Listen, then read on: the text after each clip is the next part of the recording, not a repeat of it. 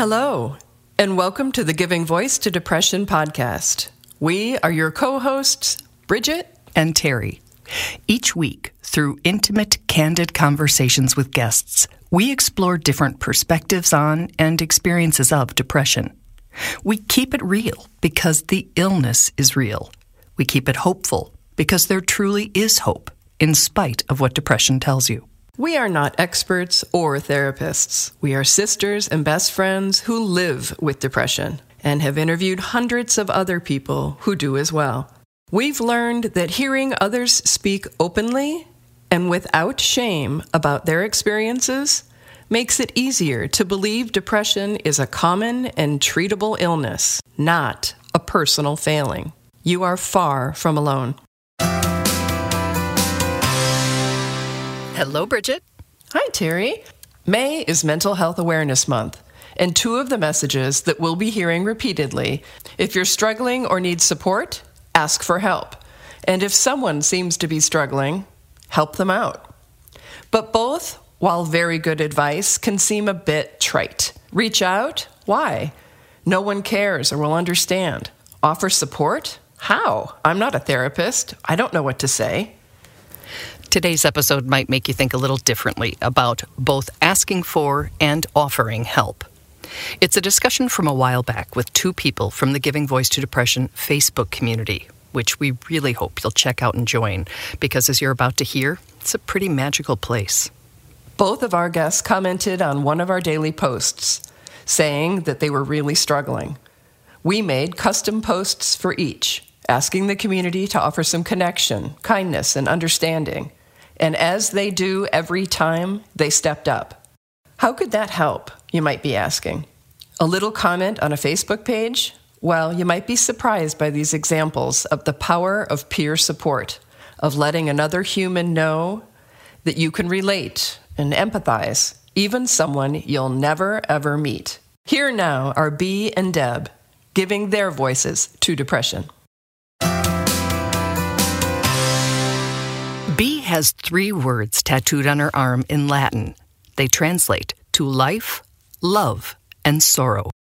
And those are the three things that we are given in this life. And you absolutely, you know, you, you have to deal with these things as difficult as they are B found the Giving Voice to Depression Facebook community page very shortly after we launched in 2017. Back then, the term peer support was less common, but she immediately understood the value of communicating with others who live with depression. I love the fact that it feels very much like a community. You know, when people are in need, and you post, you know, this person is having a really rough time. Can everybody just send her a little message? I think it's so important. Important, B says, because while we can never really understand what another person is experiencing, those who live with something similar at least acknowledge it as real. Mental illnesses and mental problems are overlooked, they're poo pooed, unless you're going through it yourself and you have gone through it yourself. It's very easy to dismiss it because it's not something you can see. Like if that person had a broken arm or a broken leg, you can see that they're in pain. But because it is hidden, you're treated completely differently. You brought up that when we post, hey, can you step up and show some support to this particular community member who's having a hard time? I've never talked to somebody for whom we did that. And you were that somebody when your husband had his heart attack. Are you willing to talk about what that experience was like for you? Absolutely. How did it help? Did it help? Yes, it absolutely did. Because I wasn't alone. I wasn't alone in my grief and in my sorrow and anxiety and fear, there were people who came from a place of real empathy. And empathy is really, really important. And I know I won't be shut down. I know I won't be ridiculed. I know that there will be people that will be incredibly supportive. It is not um, fluff. It is not just a social. It is a real healing site. And it has been incredibly helpful for me. And that's why we're always saying how important listening is. People who struggle with their mental health have been conditioned, if not directly told, to keep it to themselves. Nobody wants to hear about it. No one's going to understand anyway. But other people who have that same or similar struggle do understand. B understands. And when she has the chance to offer support, she takes the job very seriously.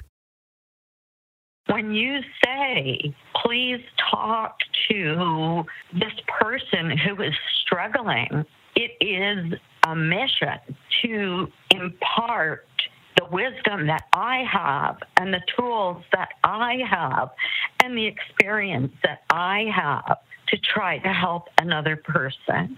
It's very empowering. Your site is very, very empowering for us. It's beautiful to hear you describe that uh, exchange and that relationship from both sides because you recognize the healing nature of stepping up for someone else and you have been on the receiving end of it. Oh, yes. And it, it, it was just, I was, I was stunned. It was phenomenal. It was phenomenal. And uh, I would like to think that love, because there really is love there, that it is reciprocated it is a cycle of love, understanding, empathy, caring. A cycle of love, understanding, empathy, and caring. Let that sink in. The night B reached out for help is the night her husband died of a heart attack in their home. And because strangers took the time to post a little note online that took just seconds to write, she felt supported and not alone. We call the nearly 10,000 people on our Facebook page a community because they act like the best of one. Being able to give empathy, to get it back, to be able to share in an environment where no one is going to say, hey, lady, you better pull up your big girl panties and get on with it, you know?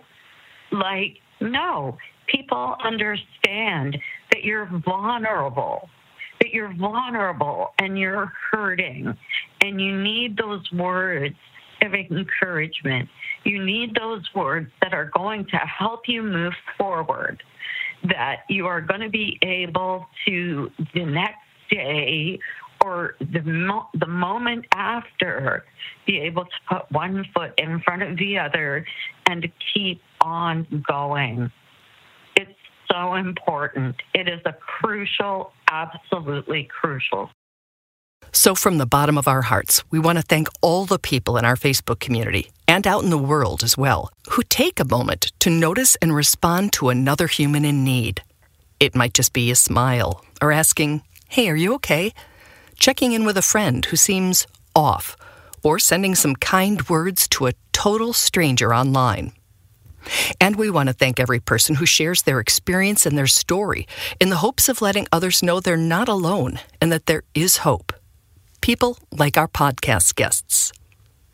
It is very interesting to hear other people's voices, stories, coping strategies, anywhere where you can get tools that it's there and available is it's epic it comes from a place of realness. It comes from a place of authenticity. You know, you may think, oh, it's a guy, and I don't think he's going to have anything to say that is going to be relatable to me. And then you really get shocked because not only is it relatable, it, you know, you get these aha moments where it's like, bingo, absolutely. This is absolutely nail on the head. And that's really, really important for letting you move on and move forward with baby steps and knowing even that if you stumble, there's somewhere where you can go to be lifted, to be lifted up. It makes me feel I'm not a freak of nature, that, you know, there are very real people suffering in this world. And I really hope that they find you guys. Our second guest today, Debbie, knows those dark places all too well. When we spoke, she had just experienced a suicidal crisis. It wasn't her first, and she had taken several steps to keep herself safe until it passed. She had called her sister and asked her to come stay with her so she wasn't alone. Debbie called NAMI, the National Alliance on Mental Illness, and a local counseling center where she made an appointment. She also posted on our Facebook page. So let's go to the beginning. Yesterday, when I posted a quote from a podcast we did last week that said asking for people to check in with you when you're struggling is just like buckling your seatbelt when you get in a car. It's an extra safety measure. And you wrote, I can't handle it today. Uh, and you said, I want a different life. This one isn't worth it. What's happened since? So when I reached out to you guys, I mean, I have nobody else to talk to. You have helped me. Debbie was very clear that when in that place, she wanted to communicate with others who understand depression's dark thoughts and cunning lies. What you did was not any of like the real niceties or anything. Well, you know, maybe you need to go and see a therapist or blah blah blah. It's like I know that already. You know, I, that's not someone that I want to talk to. You know, I want somebody that's been right around my door and it has gone through the same shit as me. I felt a lot more comfortable Debbie explained that while she set up a therapy appointment and had family support, she was really agitated that night and was pacing the room. She said it really helped her to be able to keep checking her Facebook post, and that each time she did, she found new supportive comments written directly to her. I'm literally wearing a T-shirt right now that says "Your story will save lives," and I believe that you, your experience of reaching out. I mean, you were literally writing letters to say goodbye to your family yesterday, and you found the strength or the resolve or whatever the right word there is to reach out to several places, including a Facebook page, and you actually found love and encouragement and support that that helped you shift and I think that's profound. You know, I'm, I'm looking at a pretty long list of people who wrote um, in response to you, and it was, you know, love and life is hard, and we're here for you, one step forward at a time, stay strong, bless you. Do those things help, or is it? Oh my God, they help me immensely. I don't know if you've seen that post since then, but I sent a thank you post to all the people that were there and that reached out to me. And, you know, I couldn't have done it without them knowing that there was somebody there. I mean, it was it was getting bad, and all the kind, kind words I got from everybody. I, I was crying when I saw them. When I was reading them, I was like, "Oh my gosh!" I'm really uh, commend you for digging deep and finding a reason and the strength to reach out. Uh, I think we all have a survival instinct. I think it's human. And so to know that as dark as it got, that's pretty damn dark, that you uh, still had that desire to connect and, and, ask for help. And I'm so grateful that our community um, rallied. Good. Well, and I am too. And I am so thankful that your community is there and that I saw enough of your posts because I'm going to cry because if I wouldn't have seen it, you know, and if I wouldn't have reached out. Please remember these examples, as well as the difference that feeling supported can make, even when that support is from strangers in comments on a Facebook page.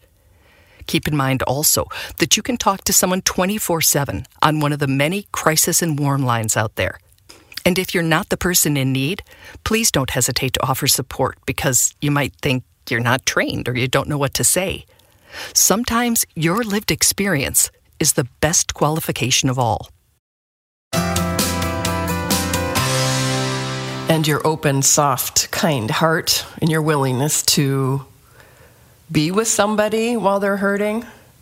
It's about connection, you know, and and that takes two people. So the bravery to reach out when um, sometimes I think the, the, the urge is to hide is yep. just gloriously courageous to me. And then to be met by somebody else who gets it, who's been there, who has something genuine to offer you um, through their lived experience and their life experience is just a it's a it's an amazingly wonderful, powerful thing. And that is what peer support is all about because not everyone wants to talk to a doctor or a therapist or a um, you know, have 911 called or something. You know, there there are times for all of those things, and there are times that you just need, as you said, a, a kind, soft heart to say, oh, you know, take my hand, I've been there, there are ways out, or I'll sit with you in the darkness because it passes, or whatever is needed at that moment. And um, I think we often know what we need. And I think that Debbie knew, you know, she needed her sister there to keep her safe. She needed to have an appointment, so she knew she had a plan and she was going to get some other support. She had called NAMI and she reached out to us, and that combination got her through that night and, um, you know, to, to a point where she wanted to talk to us the following day. So it is uh, such an affirmation of, of uh, humanity.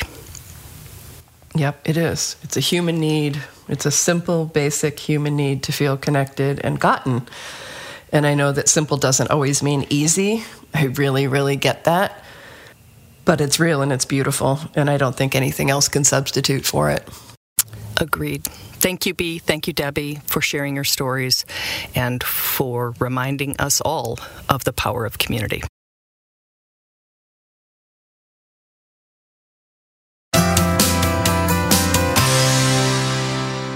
We truly hope that our podcast brings a little more understanding, helps you better articulate your experience of depression, or better understand how to support someone else's. We invite you to join us for daily posts on the Giving Voice to Depression Facebook page and on Twitter and Instagram at Voice Depression.